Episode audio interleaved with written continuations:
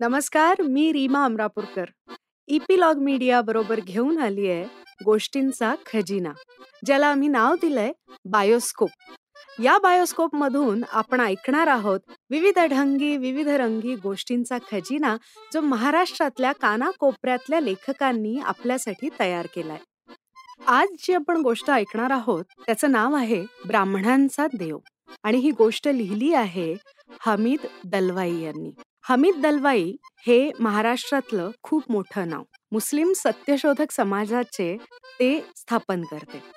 ही गोष्ट ब्राह्मणांचा देव ही मराठवाड्याच्या दिवाळी अंकात एकोणीसशे सहासष्ट साली आलेली आहे. तर ऐकूयात एकोणीसशे सहासष्ट सालची ही गोष्ट.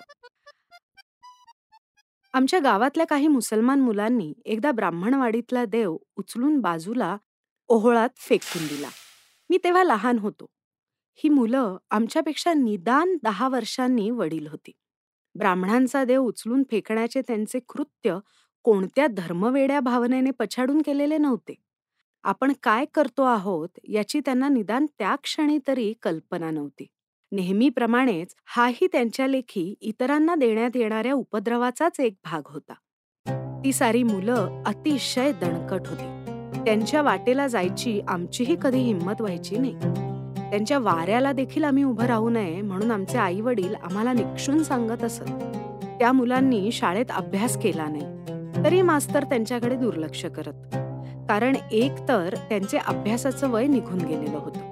आणि अठरावीस वर्ष वयाच्या त्या मुलांना तिसऱ्या चौथ्या प्राथमिक वर्गात दिवसभर कोंडून ठेवणं कुठल्याही प्राथमिक शिक्षकाला शक्य नव्हतं. अंबाराव घडशी नावाचे प्राथमिक शिक्षक तेव्हा आमच्या शाळेत होते. ती शाळाही नुकतीच निघाली होती.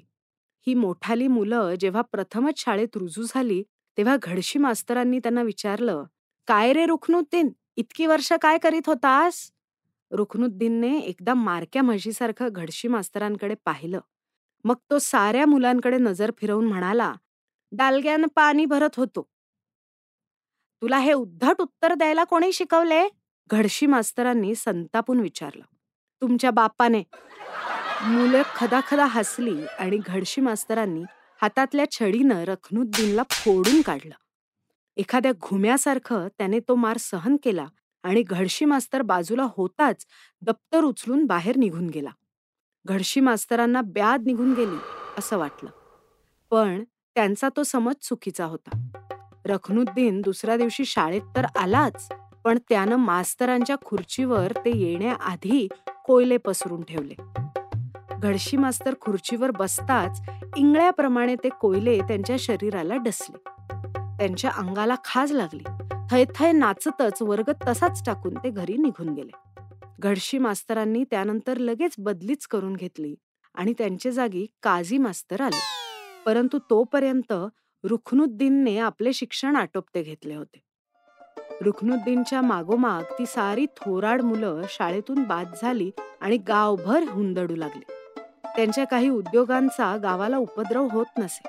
संध्याकाळच्या वेळी उधळत चाललेल्या बैलगाड्यांच्या वंगणाच्या काड्या पळवणं लोकांनी मासे मारायच्या पुरलेल्या अवतातील मासे मध्येच आपण मारून पसार करणं रात्रीच्या वेळी माळ्यावर ठेवलेल्या भाताच्या अख्ख्या गंजींची मळणी काढणं आंब्याच्या मोसमात कुणाच्या तरी कलमावरील साराच्या सारा आंबा उतरवणं. बैलगाडीवाल्यांना त्रास देण्यासाठी ते कधी पहाटेला उठायचे आणि रस्त्यावर येऊन उभे राहायचे. बाजाराकडे तेव्हा बैलगाड्या सावकाश जात असायच्या आणि गाडीवाले झोपेत असायचे. हे गावच्या तिठ्यावर उभे राहून बैलांना हळूच गावाच्या गल्लीकडे वळवायचे. ती गल्ली ब्राह्मणवाडीपाशी संपायची. बैल तिथे येऊन उभे राहायचे. बैलांच्या गळ्यातील घंटांचा नाद न ऐकू आल्यामुळे काही गाडीवाले सावध व्हायचे. बैलांना पुन्हा रस्त्याकडे वळवायचे. परंतु काही जण सकाळपर्यंत झोपून राहायचे. त्यांना ही मुलं जाऊन जागी करत म्हणायची काय पाहुणं? अशाच गाड्या हाकता काय? उद्या चिपळूणला जायच्या ऐवजी गुहागरलाच जाऊन पोचायचे. गाडीवाला बिचारा शर्मिंदा होऊन धडपडत उठायचा आणि असं कसं झालं याचा विचार करत बैलांना फटकारे देऊ लागायच्या. आमच्या गावातल्या जैनब नावाच्या एका मुलीचं नुकतंच लग्न झालं होतं. ती शेजारच्या गावी दिलेली होती. तो गाव नदी पलीकडे होता. एक दिवस ती सासरहून घरी येत होती. भरतीची वेळ होती. त्यामुळे पाय उतार राहिला नव्हता. ती पलीकडच्या काठावर उभी राहून होडीवाल्याला हाका मारू लागली. होडीवाला जागेवर नव्हता. परंतु रुखनुद्दीन आणि त्याचं टोळकं मासे मारायला तेव्हा नदीवर येऊन ठेपलं होतं. जैनबला पलीकडच्या काठावरून होडीवाल्याला साथ घालताना त्यांनी ऐकलं आणि होडी घेऊन ते पलीकडे गेले. जैनब होडीत बसली. होडी वल्लवी त्यांनी नदीच्या पात्रात मधोमध आणली. मग ती तिथेच थांबवून ते जैनबला म्हणाले जैनब तू आम्हाला बोसा दे. जैनबला आधी ते थट्टा करतायत असंच वाटलं. ती चिडून म्हणाली चावटपणा करू नको मला लवकर पोचवा. सांजेपर्यंत मला परतायचं आहे. बोसा दिल्या बगर नाय पोचवणार. रुखनुद्दीन ओरडला. त्यानं होडीच्या दोन्ही काठावर पाय ठेवले आणि आपल्या शरीराला तो झोके देऊ लागला. त्याबरोबर होडीही हेलकावे घेऊ लागली. आलटून पालटून दोन्ही दिशांना कलंडणाऱ्या त्या होडीतून भरतीच्या लाटांचे पाणी उसळून आत येऊ लागले. आणि ते सारे तिच्याकडे बुभुक्षित नजरेनं पाहत ओरडले देतेस की नाही बोसा? का बुडवू हो होडी. आणि भेदरलेली जैनब काही म्हणायच्या आत त्यांनी पुढे होऊन तिचे एका पाठोपाठ भराभरा मुक्के घेतले. नुकतंच लग्न झालेल्या त्या मुलीनं आपला चेहरा दोन्ही हातांनी झाकून घेतला आणि हुंके देत ती त्यांना शिव्या देऊ लागली. मेल्यानू कसाबानू तुम्हाला लाज बी नाही कसली उरली हा? माझ्यावर हात टाकला एव्हाना होळी मार्गाला लागली होती. काही जणांनी आत शिरलेलं पाणी उपसून टाकायला सुरुवात केली. ते तिला काही म्हणाले नाहीत. काही वेळ आपसात हसत राहिले. मग होडी काठावर लागल्यानंतर म्हणाले एवढा रडायला काय जायला? चार बोशा घेतलो एवढाच ना?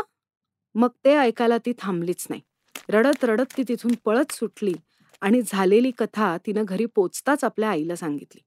हा प्रकार एरवीसारखा गावातल्या लोकांनी दुर्लक्षित करण्यासारखा नव्हता. त्या रात्री रुखनुद्दीनला आणि त्याच्या दोस्तांना जैनबच्या घरी आणण्यात आलं. तिथे गावातली वडीलधारी मंडळी जमली होती. काय रे पोरानू? माझ्या वडिलांनी त्यांना विचारलं. जैनबला काय बोललाव? त्या कुणी काहीच उत्तर दिलं नाही. घुम्यासारखे ते खाली मान घालून उभे राहिले. बोशा घेताव काय? पापे झालेत मोठे. कादिर खान पडवीत येरझरा घालीत म्हणाले. मवालीपणा किती करायचो हा? खाली वाका. अंगठे धरा. बालेखान ओरडले. त्याबरोबर ते सारे खाली वाकले.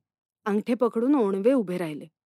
सुमारे तासभर त्यांना तशा अवस्थेत उभं ठेवण्यात आलं आणि मग घरी पाठवण्यात आलं. दोन तीन दिवस ते घराबाहेर पडले नाहीत. आता का बायकांसारखे लाजता? त्यांच्या घरातली माणसं त्यांना म्हणाली. फाजीलपणा करायला काय वाटत नाही? परंतु त्यांनी त्यांच्या बोलण्याकडे लक्ष दिलं नाही. काही दिवसांनी त्यांचे नेहमीचे उद्योग पुन्हा सुरू झाले. त्यानंतर हा ब्राह्मणांचा देव पळवण्याचा प्रकार घडला. आधी ते कोणाच्याच लक्षात आलं नाही. ब्राह्मणांचा तो देव गावच्या पाऱ्यावर जायच्या रस्त्याला एका वडाच्या झाडाखाली दगड्याच्या चौथऱ्यावर उभा होता. त्याची रोज पूजा होत नसावी. दुसऱ्या तिसऱ्या दिवशी ब्राह्मणवाडीतील काही बायका तिथे गेल्या. तेव्हा देव नाहीसा झाला असल्याचं त्यांच्या लक्षात आलं. त्या घाईघाईनं ब्राह्मणवाडीत परतल्या आणि आपल्या पुरुष मंडळींना त्यांनी हे वृत्त कथन केलं. मग ब्राह्मणवाडीतले एक एक जण त्या वडाच्या झाडाखाली गोळा झाले. तिथला देव नाहीसा झाल्याचं कोडं सोडवण्याचा प्रयत्न करू लागले. त्यातील एकाने पुढे होऊन त्या चौथऱ्याचे नीट निरीक्षण केले आणि सांगितले देव कुणीतरी उखडून काढला आहे. उखडून काढला आहे? गोविंदरावांनी विचारलं. त्यांना ते तत्काळ पटलं नाही. ब्राह्मणांचा देव कोण उखडून काढणार? कशा करता उखडून काढल्याचे स्पष्ट दिसत आहे. हा चौथऱ्याचा दगड बघा कसा निखळलाय तो. त्याने अधिक स्पष्टीकरण केले. गोविंदरावांनी पुढे जाऊन त्या चौथऱ्याचे नीट निरीक्षण केले.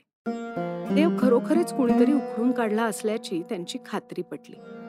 हा प्रकार कुणी केला हे त्यांना कळेना. त्या दिवशी त्या प्रकाराची शहानिशा झाली नाही. मग एक एक धागे दोरे जुळवले जाऊ लागले.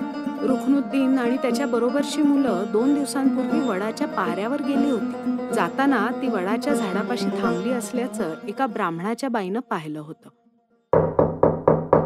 दुसऱ्या दिवशी सकाळी गोविंदराव माझ्या वडिलांकडे आले. वडील चिपळूणला जायच्या तयारीत लागले होते. आरशात पाहात फेटा बांधत होते. गोविंदरावांना पाहून म्हणाले या गोविंदराव आज सकाळीच बरे आलात? आमचा देव बघायला या म्हणून बोलवायला आलो. गोविंदरावांनी उभ्या उभ्या सांगितल्या. का? देवाला काय झाला? जाग्यावर नाही. जाग्यावर नाही? कुठे गेला? वडिलांनी आश्चर्याने विचारलं.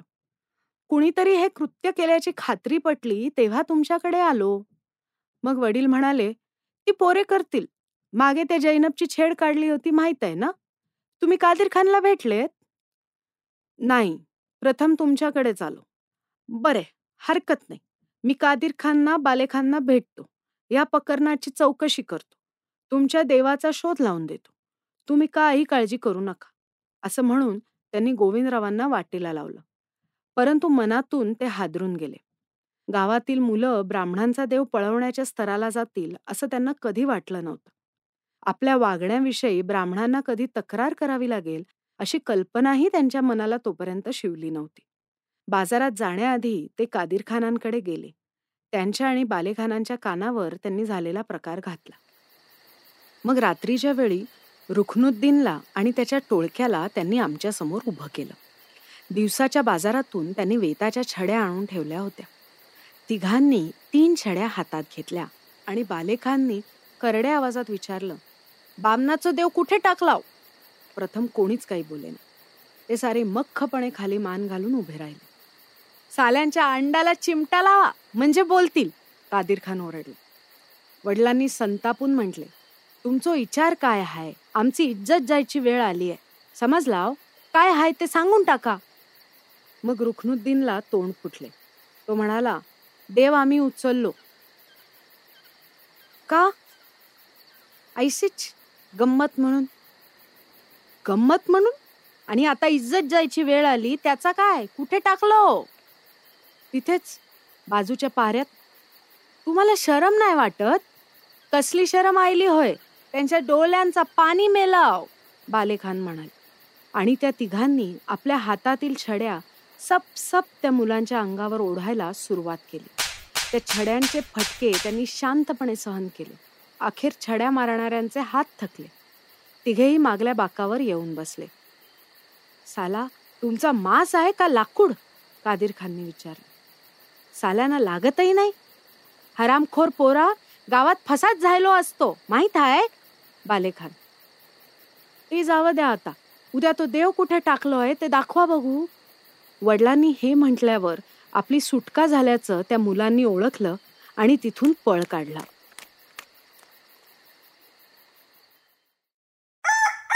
दुसऱ्या दिवशी त्यांना घेऊन तिघेही गोविंदरावांच्या घरी गेले. त्या मुलांना घेऊन आलेले पाहताच देवाचा शोध लागला असला पाहिजे हे गोविंदरावांनी ओळखलं. देव पोरांनी जवळच्या पहाऱ्यात टाकला आहे. चला आपण त्याला काढूया वडील म्हणाले. गोविंदरावांनी वाडीतील साऱ्या ब्राह्मणांना गोळा केलं. मग ते सारे त्या वडाच्या झाडापाशी गेले. वडिलांनी विचारलं कुठं आहे देव? थांबा मी काढून आणतो रुखनुद्दीन म्हणाला. पण तो कुठे टाकला आहेस? गोविंदरावांनी त्रासिकपणे विचारले. तो बघा पाऱ्यात. पाऱ्यात दगड गोट्यात देवाची ती मूर्ती पडली होती. रुखनुद्दीन लुंगी उलटी करून पाऱ्यात उतरू लागला. तेवढ्यात त्यातील एका ब्राह्मणानं म्हटलं थांब तू उतरू नकोस. आमचा देव आम्ही आणून बसव. रुखनुद्दीन हुरमुसला होऊन वर आला. मग चार ब्राह्मण खाली गेले आणि त्यांनी ती मूर्ती वर आणली. वडाच्या झाडाखालील चौथऱ्यावर पुन्हा तिची प्रस्थापना केली. मग काहीशा अवघडलेल्या मनस्थितीत वडील गोविंदरावांना म्हणाले पोरांना रात्री खूप चोप दिलं. जन्माला याद राहील. पुन्हा आईशी आगळीक करणार नाही. बरे झाले मूर्तीचा शोध लागला गोविंदराव म्हणाले. मी अगदी बेचैन झालो होतो. आणि आमचे कामात लक्ष होते होय. सतरा आठवत होते. तुम्हाला तोंड दावायची लाज झाली होती. गोविंदराव म्हणाले लहान पोरे ती. त्यांना काय कळतंय काय करत आहोत ते? हे बोलणं चाललेलं असताना रुखनुद्दीन आणि ती मुलं खाली मान घालून उभी. गर्दीतलं कोणीतरी म्हणालं साल्यानो बघता काय? चालायला लागा इथून. ती तिथून चालू लागली. त्यानंतर ती मुलं दोन तीन दिवस घराबाहेर पडली नाही टाकलेला देव आपल्याला उचलून आणायला झाला नाही याची त्यांना मनात खंत वाटू लागली. ब्राह्मणांचा देव ओहळात टाकल्यानं ऊडपणाची मर्यादा आपण ओलांडली असं त्यांना वाटू लागलं. त्या प्रसंगापासून ते गावात कुणाला त्रास देईन असे झाले. तथापि माझे वडील आणि गावातले इतर लोक मात्र म्हणू लागले पोरे अगदी कामातून गेली होती. पण बामनाथच्या देवानं त्यांना अक्कल शिकवली. बामनाथ देव पावलो त्यांना. तर एवढीच होती आजची गोष्ट. आणि लवकरच आम्ही पुढची गोष्ट घेऊन येऊ आणि त्याची माहिती तुम्हाला मिळण्यासाठी इपिलॉग मीडिया वेबसाईटवर किंवा तुमच्या आवडत्या पॉडकास्ट ॲपवर जसं की Jio Saavn Apple Google podcast Castbox याच्यावर तुम्ही आम्हाला सबस्क्राईब करायला विसरू नका. आणि तुमच्या मित्रमंडळींबरोबरही हा अनुभव नक्की शेअर करा आणि त्यांनाही सबस्क्राईब करायला लावा. म्हणजे तुम्हाला एकत्र ह्या अनुभवांची मजा लुटता येईल. तसंच सोशल मीडियावर ॲट इपिलॉग मीडिया मध्ये कमेंट्स किंवा डीएम नक्की करा. आणि जर तुम्ही ॲपल डिव्हायसेस वापरत असाल तर ॲपल पॉडकास्टवर आम्हाला रेट करायला विसरू नका. म्हणजे इतरांनाही कळेल की कशी मजा येते या गोष्टी ऐकताना. धन्यवाद.